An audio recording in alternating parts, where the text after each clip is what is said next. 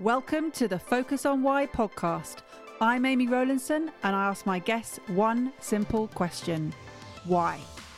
Focusing on the importance of why, I share with you the relatable, uplifting, and inspiring conversations I have with people from all walks of life.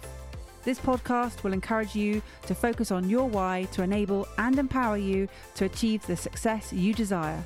Have a purpose, have a plan, focus on why. Before we start, I would like to draw your attention to what I can offer you as a master coach. I can help you to focus on your why with clarity, uniting your passion with your purpose with a plan to create the life you truly desire. Book a free 20 minute coaching call right now via calendly.com forward slash Amy Rowlandson forward slash call, and we can take it from there. Today on Focus on Why, I am joined by Ian Stafford. Ian, welcome. Hello, Amy.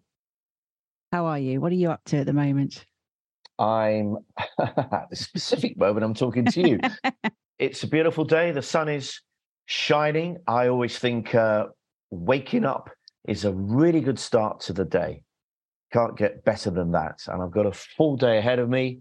I have a full week ahead of me. I have a very, very full life, actually. And I'm working very hard, but I'm lucky because uh, I really enjoy my work. What was the Confucius quote? Of course, it was if you enjoy your your job, you never do a day's work in your life. So I'm just preparing for another big event uh, that I'm going to be hosting and interviewing, uh, and uh, I'm just on a bit of a fitness craze at the moment. I fluctuate, Amy, from you know being too busy and getting out of the groove, but I'm I'm back in the groove now, which I'm very happy about. Losing a bit of weight, getting my body used to be a temple, Amy. Now it's a really battered, crumbly old church. And I'm trying to get it back to some kind of cathedral status. I'll never get there, but um, a little bit of rebuild would be good. So I'm doing a lot of cycling at the moment. And uh, I've always been pretty fit. Uh, hence all the challenges I, have done and which I've written about. Uh, if I'd have put something up on LinkedIn yesterday, um, which is uh, uh, myself running in the 60 meters in a major indoor athletics meeting 20 years ago, which was live on uh, BBC TV's Grandstand. And I, I, put it up on, on LinkedIn, which, which created loads of mirth and merriment. Uh, but there was a, an underlying story behind it, which is you think you're good and then you put yourself up against the best and then you get found out. So, yeah, but it reminded me how fit I used to be. And I, I look, healthy in body, healthy in mind. And I need to be healthy in mind because I, I can't I can't be allowed to switch off any day. It's the nature of my lifestyle and the nature of my work. You know, I, have got a massive dinner with uh, Sir John Major, who I'm interviewing in a couple of days' time. I can't switch off on that day, can I? I have to be absolutely on the ball. But however I'm feeling before, as soon as uh, the microphone goes in my hand and I'm addressing an audience, I very quickly fall into um, focus minds are whirring away, uh, have to think on the job a lot, have to be quick witted. And for whatever reason, it seems to work until I finish and I sort of drop the mic. I wouldn't quite say rapper style. Um, and then um, I'm back to normal. So that mic is almost like the Pavlovian trigger for you. Well, it, it didn't used to be. I mean, I've, I've only, you know, I've, I've been around a long time. Um, I'm, I'm much older than, than I look, Amy. I thought I'd say it before you did. I have been sort of, you know, going all around, around the world interviewing people, but but the live on stage element, it's only really started 10 years ago. And uh, I'm not going to lie to you, it was it was quite a very, very daunting for me, even though I'm an extremely confident individual. And I remember the first year or so, I used to go and, you know, host very raucous sporting dinners. And sometimes I was okay, sometimes I was average, and sometimes I, I, I wasn't very good. I couldn't I couldn't hold an audience, couldn't hold a room, I couldn't control an audience. And I'd drive home and I'd ask myself, why on earth are you doing this? You don't need to do this. You're having a you know pretty successful career as a as a writer, as a journalist, as a broadcaster. You don't need to do this. Just stop. You're not enjoying it. But this nagging little head uh, voice in my head just says, "Well, you're not going to do that, Ian, because you, you, you don't do that. You don't walk away from something. You don't walk away from challenges." Um, you just got to crack on and do it. And it's rather like if you uh, when you learnt to drive, and you kept stored in the car and you couldn't get the biting point and couldn't get the biting point, and then bang, one day you did, and from that point onwards, you, you never looked back. Now I don't know when it was, to be honest. I can't remember the pivotal moment uh, when uh, that happened. It might have been when I launched uh, the sporting club, my own club, and I had to do it week after week after week. But at some point, it turned from being something I dreaded to something I love. And uh, I mean, I, I, do a lot of big events as well. I, I, I remember, well, last year I did, uh, I interviewed Usain Bolt on stage at the Grosvenor House, 1,200 corporate people drinking along. And I go up on stage and do a big uh, intro speech, then welcome Usain to the stage. Then I speak to Usain.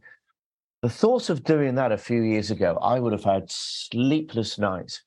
But now I sort of woke up on that day and was punching the air. Couldn't wait, couldn't wait to do it. So I'm very lucky because I, I really, really enjoy what I do. Um, but I've also uh, created the opportunity as well to do so. And what I want to pick up on is that moment where you you mentioned about being found out in the 60 meter race and and being up against the best. That is vulnerability at its core. Well it, it is. I mean i have to say i'm um as you get older uh, uh, amy you you at least i can only speak for myself of course.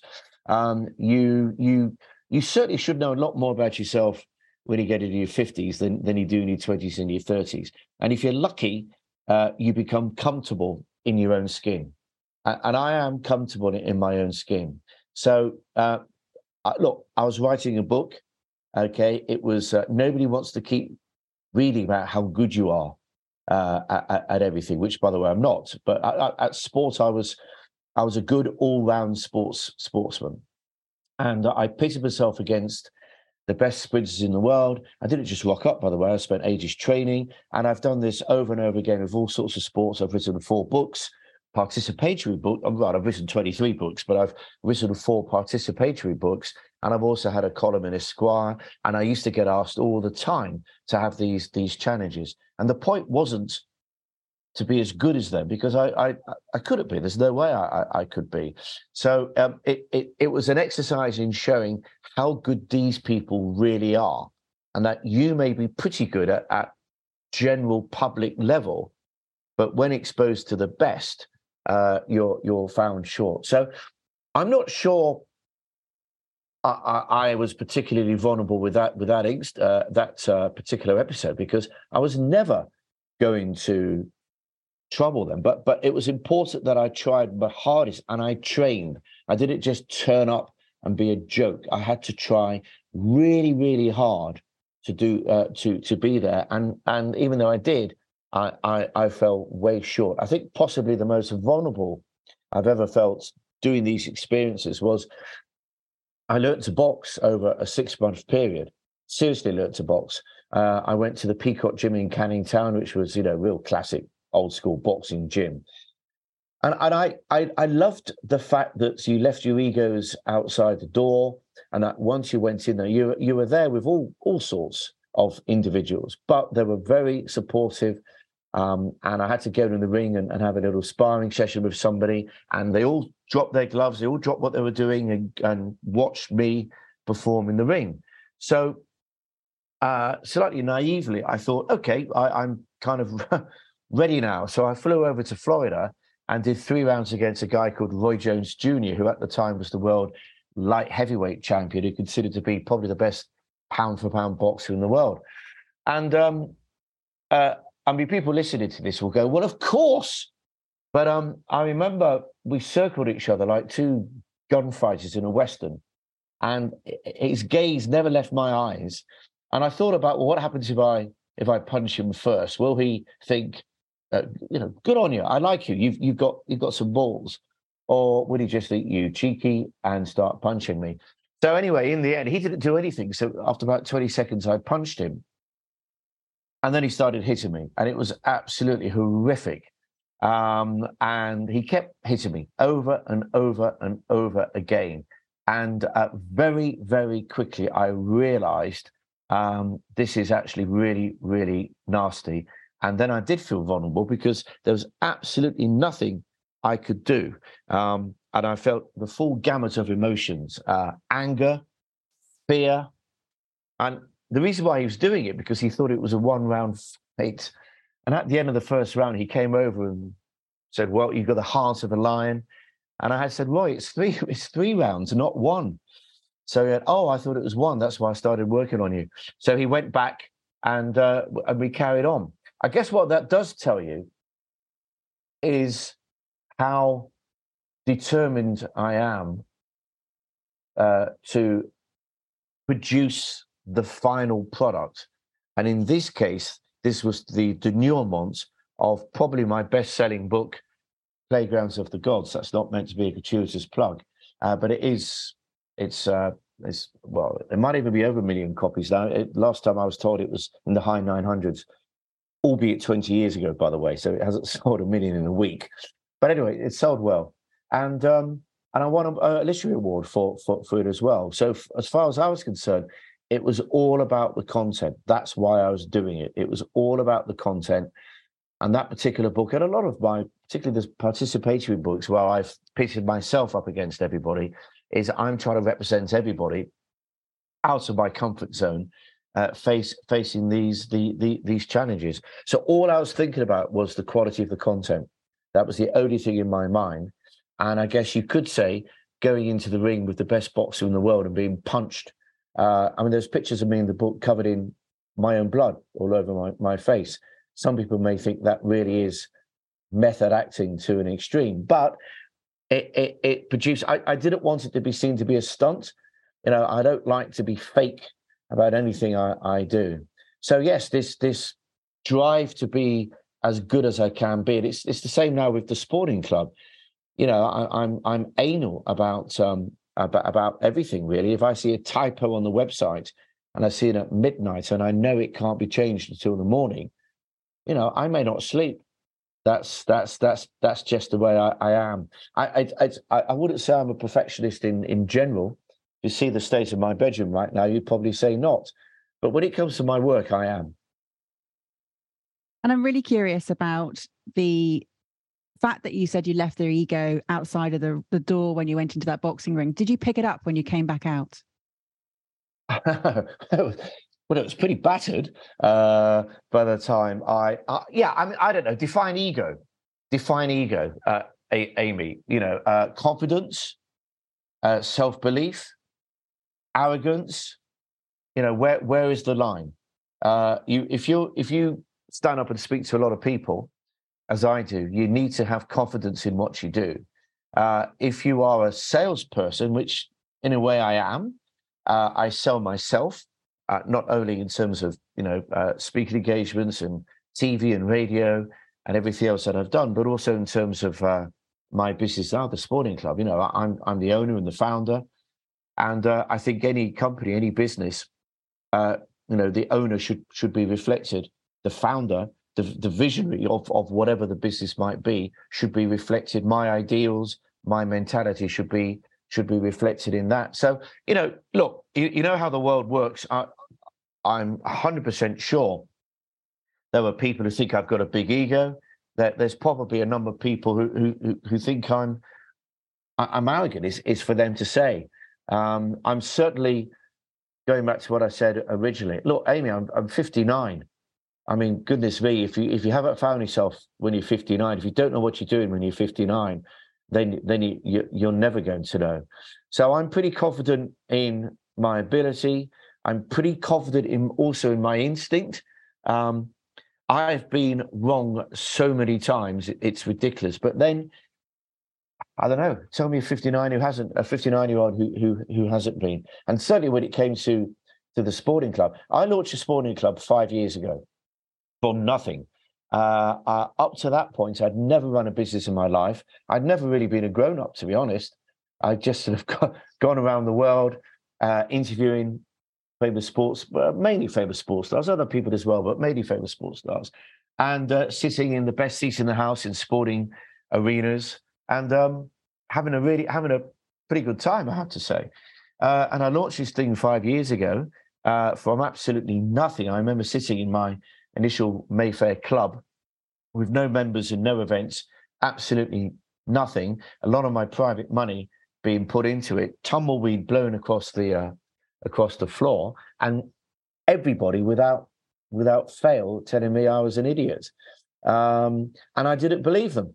Um, I I thought there was something there, and I backed myself. Um, and of course, uh, nobody saw uh, the pandemic coming. That wasn't exactly helpful for somebody whose whose venues were closed and whose uh, events were were, were cancelled. It, it, wasn't very helpful. But you know, you've got to back yourself, and I guess it's getting that balance right between backing yourself and backing what you believe in, but also having the ability to listen to others and accepting that sometimes, not always, but sometimes other people have got uh, have got better better ideas. Um, and the whole thing about the pandemic as well. I, I, I think I tell you what I am better at, much better at now, is is perspective, is is recognizing what you should be stressed about and what you shouldn't be stressed about. I know it's very easy to say this, and I always say whenever I do a podcast or whenever I'm interviewed, I always stress this is just my view. You know, I, I, I don't judge other people for how for how they are.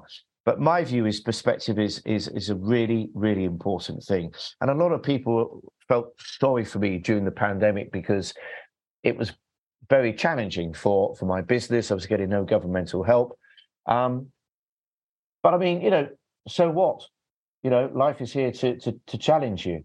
Uh, my uh, cousin Joe, God bless her, who uh, you know was a year older than me, on the very day that lockdown was announced, she was diagnosed with motor neuron disease on the very day. So she didn't even have four or five months to try and do a few things before uh, it kicked in. And it took her 15 months to to die. And you know, we don't need to go into details about how people die from motor neuron, but it's not nice. So why have I got any reason to complain at all? I'm here. Uh, it's another beautiful day in paradise. I'm alive. Uh, I have my health. I have um, I have my wealth as well. And my wealth isn't money in my bank account. My wealth is a whole lifetime of experiences and adventures and anecdotes and scrapes. If you've not got a thousand stories to tell when you get to to my age, I was going to say our age, but Amy, you're clearly 25 years younger than me. But uh, if you get to uh, my age and you don't have a thousand stories to tell, then what have you been doing in your life? What have you been doing? And when my time comes, which I'm touching wood as I say this, I'm I'm lying there, and the doctor says it won't be a priest. The doctor says, uh, "Ian, I'm afraid you've got five minutes left." Um, I may not be happy about that, but I, am hoping I'll think about it for a second and think, uh, ah, well, you know, uh, I'm quite tired actually now, and I've sucked every last drop out of this thing called life. So you know, it is what it is uh, I, I've done the best. And it's that determination that you were mentioning earlier and the unraveling, the denouement of your life that what I'm seeing here is you've you've talked about being in the best seat of the house, you've talked about the playground, you've talked about arenas, you've even used the the temple, church, cathedral, all of these different spaces, the ring, and and also the right at the beginning being in the the indoor arena as well. What is it that is so special about sport for you? Well, I uh, sport is life. Uh, sport is not a game. Sport is life. Um, uh, it's really important to make that point. It's not about kicking a ball or catching a ball or hitting a ball. Okay. Um, I think sports sports people have got remarkable transferable skills, and I think the the attributes uh, and the ingredients that a top sports person needs to succeed are exactly the same as the rest of us. Um, and I use sports people a lot um, in my events to interview, but I'm not interested in why they kicked a ball. I'm interested in the human being. Uh, and let me give you an analogy. Um, uh, um, and this it's not an analogy. Sorry, let me get, tell you a true story. This is a perfect example of what I mean. So I had Sir Steve Redgrave uh, as one of my guests. Quick, quick aside on Sir Steve, by the way, which is why I love the man so much. Um, I was his partner at the Henley Regatta in in one of my books, and I went to see him to try and persuade him to let me be his partner. And um, he, uh, he he was injecting himself at the time because he was a diabetic, and I kind of stopped whilst in mid sentence and kind of went, "Oh, oh, oh, sorry, sorry, sorry," and he got quite annoyed. He said, "Well, what's your problem?" And I said, well, well, you're injecting yourself with insulin. He goes, and? I went, oh, well, well, maybe you want me out of the room. He goes, would you be like this if I twisted my ankle? I went, no. And he goes, well, what's what's your issue? He just, it, it was no issue to him. So uh, I said to him, I, I want to be a partner. Uh, I'm going to train with you for a week. I'll I'll take everything you guys throw at me. It was the Sydney the Sydney Four, so it was him, Sir Matthew Pinsent, James Cracknell, and Tim Foster. And I went on saying, "Don't worry, I'll take everything." And he went, "Okay, okay, okay." And he's drinking a glass of water.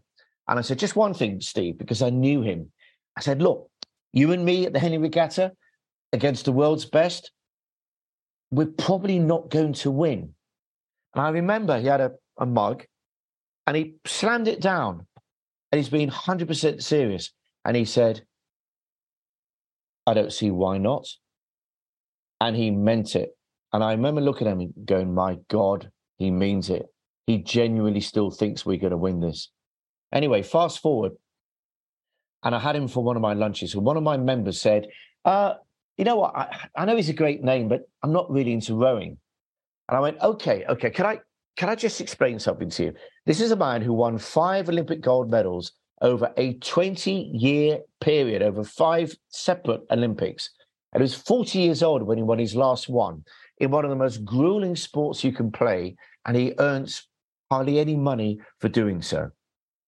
And the chap said, Yeah, I, I know, I know, it's really good, it's really impressive, but it's still rowing. And I said, Ah, but it's not, my friend, because for 15 of those 20 years, he had Crohn's disease, he had colitis, and he had type A diabetes. So, what does that tell you, my friend? It tells you number one, he's a serial winner. Number two, that whatever, uh, uh, that sorry, that number two was he had built up a no excuses environment. Because I don't know any CEOs who particularly want uh, their employers, employees, to, employers, employees rather employees to come to them and say, oh, sorry, I, I, I couldn't do it. Not really interested. And number three is he built up a no excuses environment. So whatever's thrown at him, and in his case, everything, absolutely everything, he found a way. And I said to him, Are you telling me that's about rowing? Because I'm telling you that's about life. And he went, Oh, yeah, I see what you mean. And he came along, he took three clients with him. And in the corner of my eye, I could see he was making copious notes as, as Steve and I were talking. And at the end, he came up to me and he said, That's one of the most inspiring afternoons I've ever had. And I, I went, There we go.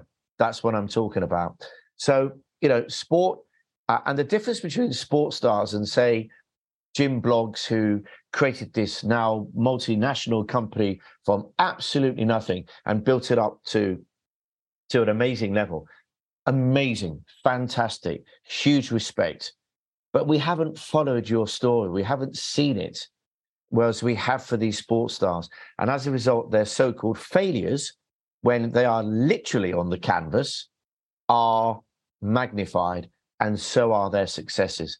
And that is why um, sports is, is, is, is so great and, and creates so many analogies. I mean, before we even get into health and fitness issues, uh, and also the fact that um, you know it teaches you to win and it teaches you to lose and to learn how to lose and to and to learn how to then succeed from the lessons of defeat. Uh, and of course when it comes to team sports it also teaches you how to how to work uh, uh, positively in a in a work environment in a team environment where you're only as good as the person next to you and you can't let the person next to you down uh, and neither can the person next to you. So, I mean, there's so many life attributes uh, to to sport. You know, my business is called the Sporting Club. It's a business club. It's a members club for people in business. But sport is the world's greatest uh, common denominator. Nothing like sport brings everybody together. Okay, I'm going to tell you a story. I'm making this story up, but it definitely happened someplace at some time. Okay, so Billy is just finishing his shift at McDonald's, and uh, he he's desperate to watch the, the world heavyweight title fight with Anthony Joshua. And two doors along, there's a pub that is showing it on the screen. So he goes next door, he sits on the stool at the bar where the TV is and buys himself a bottle of Budweiser. Meanwhile, Charles, who's the 55 year old company owner, is driving around in his uh, Rolls Royce and he's, he's a massive boxing fight. And he realizes he can't get home in time to watch the fight. And he suddenly sees a big screen in this pub. So he goes, fantastic. So he pulls over, goes to the pub, and there's only one seat available. It's next to Billy. So he sits down next to Billy, orders his Hendrick's and Fever-Tree. Billy's having his bottle of Bud. Billy's on 15 pounds an hour. Charles is on, you know, 400,000 pounds a year. Anthony Joshua knocks the guy out, and the two of them are hugging each other. Now, what else brings Charles and Billy together like sport? Maybe music, uh, but in general, to that of, uh, to that extent, that's what sport does. So, sport is not the games room. Uh, sport is life. Sport injects so much happiness. You know, when uh, the England team or any team from any country wins something big, um, productivity goes up in business, in, in, in industry. You know, it's it's uh, life is a journey, life is a battle. It's been a particularly hard few years around the world and, and in this country, and it's still far from perfect. And yet, sport puts a spring into everybody's step. I love that you use Sir Steve Redgrave as your hero or your or not even a hero but is my hero. Well, there's many of them. There's many of them. Uh, sure. uh, yeah. Because rowing rowing was my was my sport when i when i was younger and he was and still is an inspiration to me because he is the absolute epitome of showing what it takes to be part of a team to overcome the obstacles as you say the colitis the diabetes six times a day injecting himself. I, I think it was that he was at the highest level competing and it just goes to show that it is there are no barriers. You know you can just keep going. And it goes comes back to that that determination that grit. And you know watching watching the, them go over the line in in Sydney uh, it was the early hours of the morning in the UK at the time. I remember it vividly. It was it was just phenomenal. And it, it was it was him that inspired me to become a national champion rower. And I absolutely loved him. He's brilliant and I remember being at uh, uh, the Leander Club in Henley, where he used to train in January, the January after the Olympics. So you're three and a half years away from the next Olympics, and there's bits of ice on the Thames, and he's on the uh, the the ergo, the row machine, and he finishes, and he's in so much pain, and the lactic acids are flying all over the place. He cannot get off the row machine, so he falls off and lands on his side and lies there in a fetal position, uh, screaming in pain. And when he takes a couple of minutes, and when he, you know, when it eases off, I look at him and say, Steve, Steve, you're three and a half years away from the Olympics. What are you doing? Why are you putting yourself through this? And he looks at me and he said, It's money in the bank. It's money in the bank because when it comes to the Olympics, I have to withdraw that money. Three and a half years, that's nothing for me. It will go in a flash. I need to be doing this now. And he did. And all the other rowers, you know, Sir Matthew Pinsent was an incredible rower. I always feel a bit sorry for Matt. He won, he won four Olympic gold medals, for goodness sake. And yet he's, he's you know, his mate won five. But Matthew, uh, in many ways, Steve, Steve they, they, used to tell you, he wasn't the best oarsman. Uh, he wasn't uh, the strongest. He wasn't he was almost he wasn't the best at anything but he was an animal. And and he would be the guy i don't know whether people listening to this ever saw that monty python sketch where you had the uh, the knight who had his arm chopped off then his then his legs chopped off then his other, that is yeah and, and in the end he said shall we call it a draw? That's that's steve. Doesn't accept defeat. And if you say to him so oh steve I, listen he might just have slightly mellowed now but he is 60 uh, but a few years ago, if you said, "Oh yeah, Steve Redgrave, he won six Olympic medals," He didn't like that because he won five golds and one bronze. Didn't like the bronze, even though the bronze came the day after. It was I was there, Seoul Olympics in 1988. He'd won gold in the um, coxless pairs, and then the next morning he went for the coxed pairs final as as well. The morning after, against the Abbagnales, who were very famous Italian brothers, who were the best at the coxed pairs in, in the world. I mean, what was what did he expect? And and he won a bronze, and he and he wasn't happy. But but I love that. I I I, I absolutely love that. And if there's a little bit of Steve in in me, uh, then that's great. You know, you you've got for me perseverance and and and determination override anything else. Overrides talent. The world's full of wasted talent. Talent is is is nowhere near enough. It helps, but it's nowhere near enough. Um, education. I'm actually now paraphrasing one of my favorite quotes, which was from uh, Ray Kroc, who uh, created, who turned McDonald's into a into a into a franchise. The, the gist of what he was saying is, you know, education isn't enough. The world's full of educated derelicts. Talent isn't enough. The world's full of wasted talent. Um, it's it's determination and perseverance, which is omnipotent. That's his quote, and I I fervently believe that. You don't give up. You keep going. You keep going. You keep going, uh, and uh, you you get turned down so many times in life. Don't take it personally. Uh, keep going, and you will get there.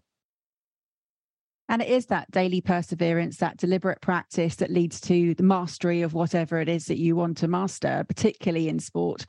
You, you said right at the beginning, though, that you trained really hard to to run that race, as you did for many of the sports that you wanted to to sort of compete with the best. The difference between where you were and where they were. What what was the difference there? Oh, it was it was a it was a it was as big as you can get. It was bigger than you being the best at school and the person who was terrible at school and didn't even want to come out of the onto the playing field. It was embarrassingly different, and that was that was one of the reasons why I wrote those books to prove to people like me who were good at sport. I mean, I was in the school first team for everything, county, etc. Uh, so, you know, I represented everybody who sits at home with a bottle of beer in their hand, shouting at the TV because somebody missed an open goal or somebody, you know, dropped a catch or whatever, whatever it was, uh, to prove uh, actually no, no, you couldn't, you couldn't do that, uh, and that the gulf between you, very good sports person at public level, and the best is too wide. The only thing I will say is I had to be good in, I had to be quite good in order to, you know, for example, I, I went down to South Africa and spent a week uh, full training with the the Springboks, South, South African rugby team. Now, it's not going to work if I was a joke, if I, if I, couldn't play rugby. I had to be seen to play rugby. Um, uh, I also joined the Leicester Tigers and actually played just over 15 minutes for them against Ulster. It was a pre-season friendly. But again, I had to be good enough to be able to run, you know, to play the game alongside these people. Now, I was the worst on the pitch by a mile, but I wasn't a clown. If I was a clown, it wouldn't have worked. It, it, it, the whole premise of of doing these w- would not have worked, and I wouldn't have been accepted either. I had to be accepted by these people. Can you imagine walking into a South African rugby dressing room saying, "Hi, everybody, I'm English. Oh, I'm a journalist as well." You know, that's not a good start. So I had to learn to put my head down for a couple of days so that they could see that I was serious and I, I was prepared to take a few hits as well. I mean, I've been beaten up all my life. I've I've uh, signed so many waivers over the years, waivers that basically say, just to be clear, if you die, it's not our fault. You know, I've done the Cresta Run, I've gone bull running in Pamplona. You know, I've I've uh, I was a professional wrestler. Uh, I've done all these things that, that I've had to uh, I've, I've raced a Formula One car. Um, it's endless. Um, I've I've signed so many waivers, but you know what? I, it's it's it's called living, isn't it? The greatest danger in life is never to experience um, uh, uh, any danger, and I think you have to put yourself out there. Uh, a, because it gets the respect of the people I, I, did it with, and B, it's not shortchanging the public. You're you're you're busting your balls to prove a point, um, and and that's why I that's why I did it. And it's not from this position of lack because you talk about you had to be good enough and this is a phrase that people use all the time that i'm not this enough it's not about that for, me i see this person in front of me right here who has lived i mean how many lives have you actually lived through experiencing all of these? Yeah well it's important isn't it? I i remember being at some god awful dinner party. I won't say where exactly but it's a sort of place where you know the, the husbands and wives just um, just were bothered about the size of the house and, and what car they had. And because of what I did, quite often the, the conversation would would eventually turn to me. I, I never promoted it, but all the, especially not just the husbands, but often the husbands and the male partners uh, would just want to dig more into who I know, my experiences, etc. And there's this bloke opposite me. He was uh, he was a, a broker, I think he was. He was a banker. He was he was a guy who wanted it to be known how wealthy he was. Uh, and um, somebody mentioned Playgrounds of the Gods, the book where I fought Roy Jones Jr. and rode with Steve Redgrave and played with the Springboks and did all these uh, crazy things. And uh, I ran with the Kenyans. That was uh, that was. I must tell you a story about that actually, uh, which actually fits into what I'm about to tell you now. And he leant over and he said, "Oh, this book then, play, playground, playground, playgrounds of the gods." Yeah, yeah, yeah, yeah. How much did you earn for that then? I went, uh, sorry, how much did you earn for that then, mate? Yeah, you know, uh, must have earned a lot of money for that. So I said, um, "Do you really want to know?" And he goes, "Yeah, yeah, yeah." And he sort of, I leaned over towards him. He leaned over towards me, and I said, uh, "Millions, millions, millions, millions. In fact, I said, for all the experiences I had, I can't put a price on it. And he could see his brain sort of whirling, trying to work out what I was trying to say. And then he heard this clang of the penny finally dropping. And, and that's my point. Now I'm going to tell you another quick story because uh, it reminded me. So when I went running with the Kenyans, it was 9,000 feet high above in the Rift Valley. And I spent a week training with, with them. Uh, lovely, beautiful people, beautiful people. You talk about stresses in the world, you know, in perspective. So there I am training with them. and, and at the end of the week, I'm in the Kenyan national trials for the 3,000 meter steeplechase. And we're in this ramshackle stadium, 15,000 locals there in Eldoret. I'll tell you how ramshackle it was there were cows and sheep grazing in the middle whilst we are running about. And it was something I, I, I've seen the book. Uh, there were basically two white guys in the whole stadium, me and this Irish uh, priest called Brother Colm, who was well known in those areas for being a, for being a coach of all of all the athletes. And he was there with with his mule and me. And so we we started, and um, I'd obviously trained hard for this. And for the first 200 meters, I was sprinting, and my other seven uh, uh runners were jogging languidly. and after 200 meters, I realized if I carry on like this, I'm going to blow up. So I'm, I said, I'm going to have to get back to a pace that I'm used to. So I got back to a pace I was used to, and they they shot away. And what it meant was, with two laps to go, because it's seven and a half laps, two laps to go, everybody else had finished. It was just me. And um, uh, they were all chanting, they were laughing, they were applauding. They're going Mzungu, Mzungu, Mzungu, which is Swahili for white guy. I fell into the water jump. It was a really high hurdle, and I tripped and I fell in. Oh my goodness, laughter, joy, etc. And I didn't really care whether they were laughing with me or laughing at me. It, it didn't matter. I, it was even though I, I was terribly shown up, it was a joyous occasion. Anyway, at the end, an old man came up to me, and I thought I I, I recognize you from somewhere, and it was Kip Keino. Kip Keino, the man who won Olympic gold in '68 in Mexico and '72 in Munich, the godfather of African long distance running. You know, Kip Keino opened the, the, the door for the Kenyans, for the Ethiopians and, and everybody else. He is a god in Kenya. And he came up to me and he said, "Look, I, would like you to come and visit me tomorrow." And I went, no, "Of course, I'm writing a book, so of course I, am Of course, I'm going to say yes. Of course, I'd love to." So the next day, I went to see him, and he actually ran an orphanage. So you know, there were hundreds of uh, uh, children there, and he took me into his living room, and he gave me uh, a very cheap African water carrier, a gourd, sort of aubergine shaped water gourd, which, by the way, if you go into the street markets um, in Africa, cost about two pounds to, to buy. And he gave it to me. And I said, why, why, why are you giving me this? He said, this is your prize. This is your prize. I said, well, why? Why do I deserve a prize? And he said, because you entertain me. You made me laugh. And I went, okay, I'm not sure that was my plan to make people laugh. And he said, but more importantly, he said, you finished. You finished. You could have just stopped. The race was over. Everybody else had finished, but you finished. And I really liked that. And so this is me showing respect to you by giving you this. I always get quite emotional when I, t- when I tell this story. Now it's it's you could buy it for two quid in a in a market, uh, so it's it's worth nothing, but to me it's worth everything worth everything. And if I had a fire in my house, that would be one of the first things I, I would say.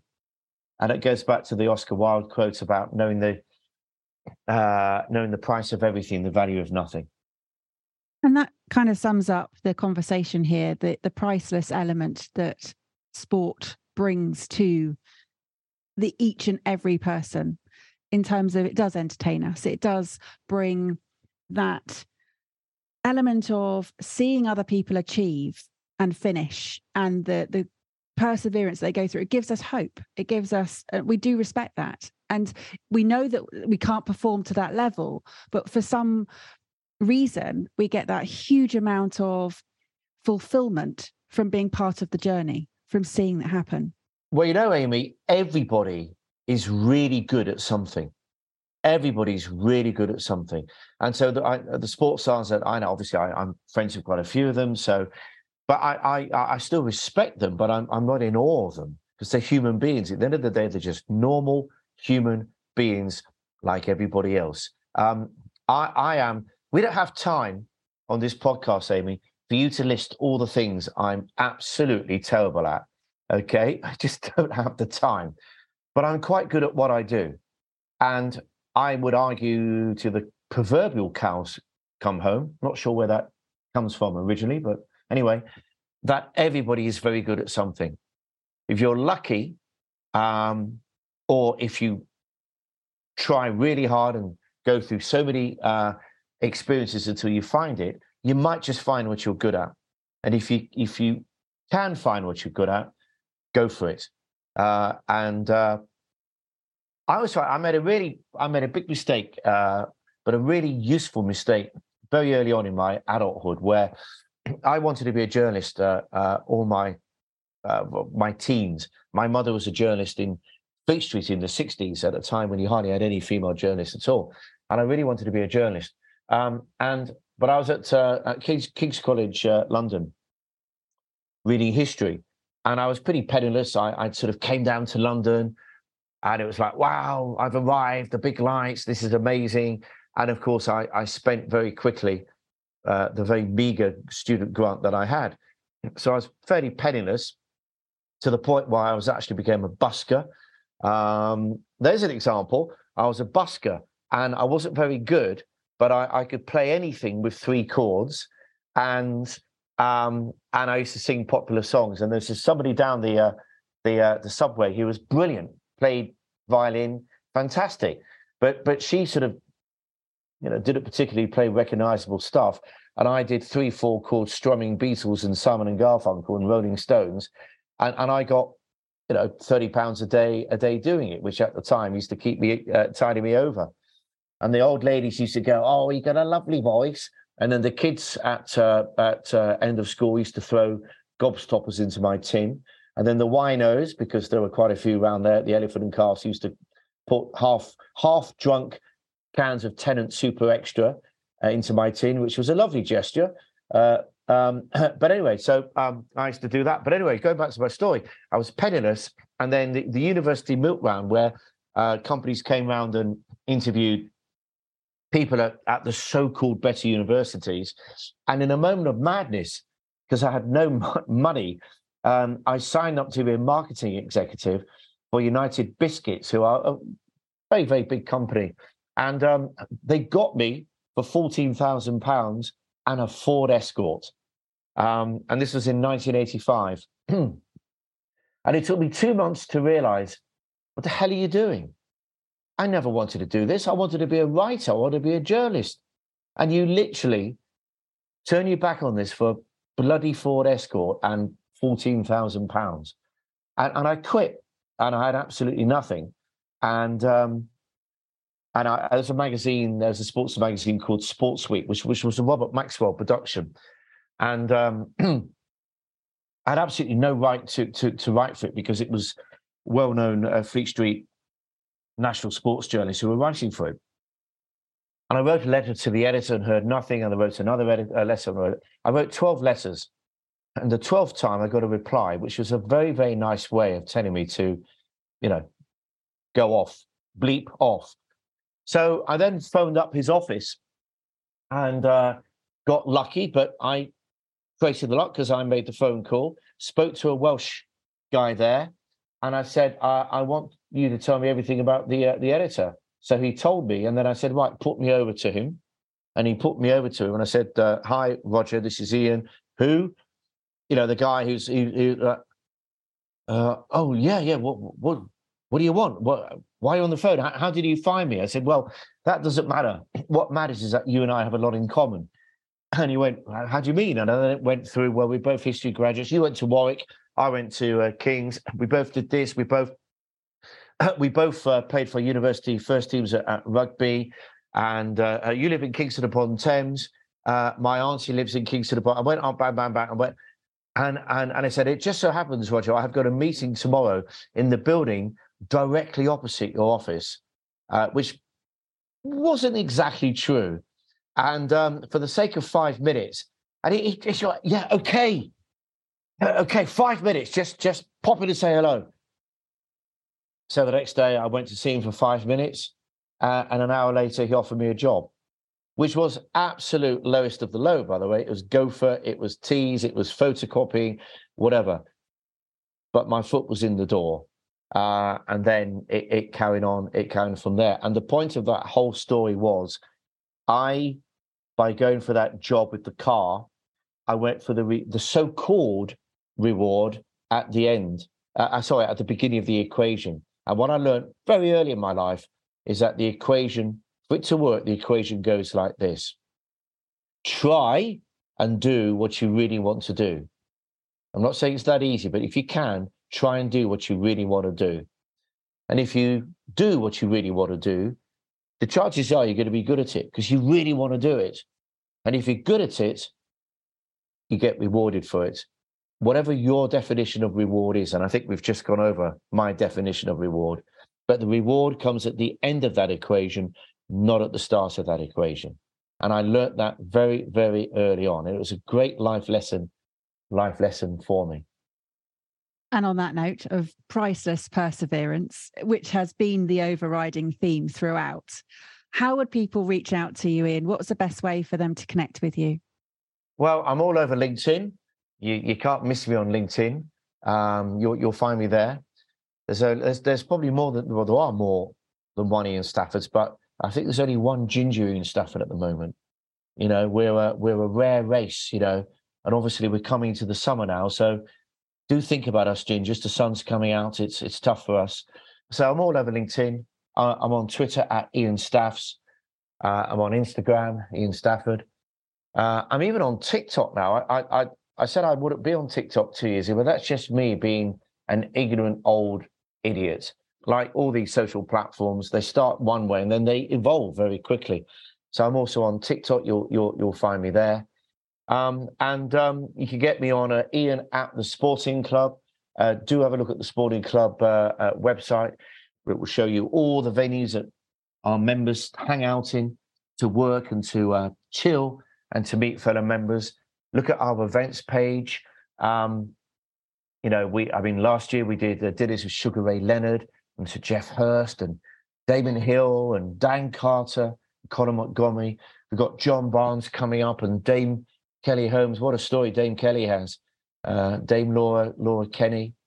Um, all sorts of, uh, of amazing individuals. Oh, we've got Sir Mo Farah later in the year. Now that is a journey of perseverance and and and belief, even when everybody around you uh, didn't believe in you and everything was thrown at you, and and and he came came through. So I can't wait to uh, to sit down. I have the best seats in the house, and to, and to talk to those people. But I just think, look, in, in, enjoy life. It, it, you know, sadly, this isn't a dress rehearsal. So make the most of it. For goodness sake, make the most of it and have some perspective. Always remember stress is dessert spelt backwards. I always quite like that one. And um, and the other thing is that I, I, put it up the other day actually on, on LinkedIn, the whole analogy of of holding something, holding a, a mug of tea is what this is, a full mug of tea. Keep holding it, keep holding it, keep holding it. It's going to weigh heavy. It's going to weigh heavy. It's going to weigh heavy. It's going to weigh heavy. So put it down. And that's the same as stress. Just put it down. Not going to change anything. Uh, uh, get on with your life, um, and just enjoy yourself if you can. I'm, I try really hard to enjoy myself. Uh, if you can go to bed every night, and you've had one belly laugh, and you've hopefully helped somebody as well. Costs nothing to help somebody. So if you've helped somebody, you've had a belly laugh. I think that's a good day.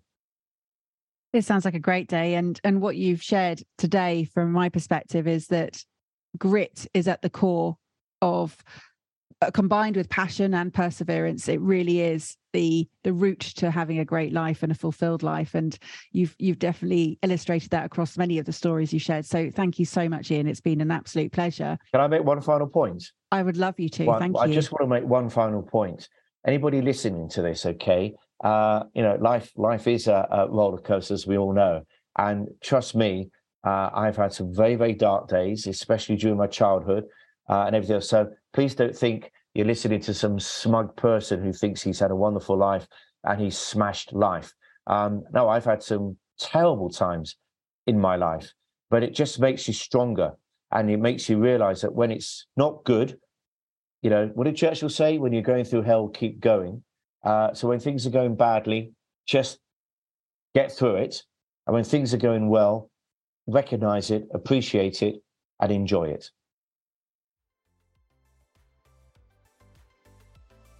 How has this conversation had an impact on you? What value have you received from tuning in? What are your reflections with actions? Please take a moment to leave me an Apple Podcast or Spotify review sharing how Focus on Why has made a difference to you today. Remember, the conversation doesn't end here. To keep it going, simply connect with me on LinkedIn, Instagram, Facebook, or Twitter, or join the Focus on Why Facebook group. All the links are in the show notes. Have a purpose, have a plan, focus on why.